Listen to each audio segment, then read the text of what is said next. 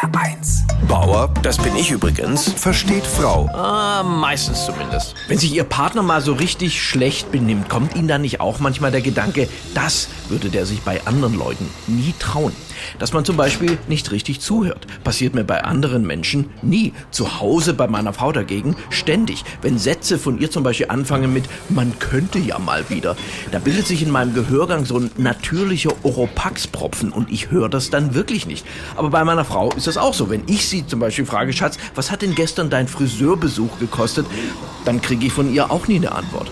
Und all diese Verhaltensweisen gibt es nicht, wenn Besuch im Haus ist. Da zeigt man sich ja immer von seiner besten Seite. Ich koche dann ja immer für alle und vorher fliegen bei uns die Fetzen. Sie sagt, oh, die Küche ist dreckig, der Herd klebt. Dann pflaumt sie mich noch an. Wie machst du denn jetzt die Küche sauber? Und ich Licht aus.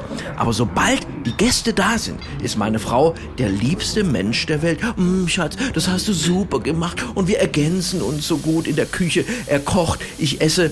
Was ich damit sagen will, Gäste haben einen heilsamen Einfluss auf das Beziehungsleben. Ich habe mir deswegen schon überlegt, ob wir aus unserem reinen Mittelhaus nicht ein Hotel machen sollten. Weil sobald Fremde im Haus sind, ist meine Frau charmant und herzlich, wobei man sagen muss, ich selbst bin nämlich dann auch besser. Beziehungsweise anders formuliert, Bitte und Danke sage ich hauptsächlich, wenn andere dabei sind.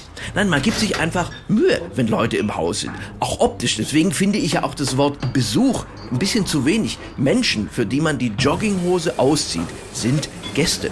Mir ist es ja sogar mal passiert, da habe ich meine Frau vor allen Gästen in den Arm genommen. Und die Frau von unseren Freunden sagte zu ihrem Mann, guck mal, das könntest du auch mal wieder machen. Und dann hat er meine Frau auch in den Arm genommen.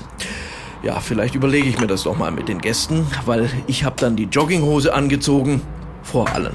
Bauer versteht Frau. Auch auf hr1.de und in der ARD Audiothek. HR1, genau meins.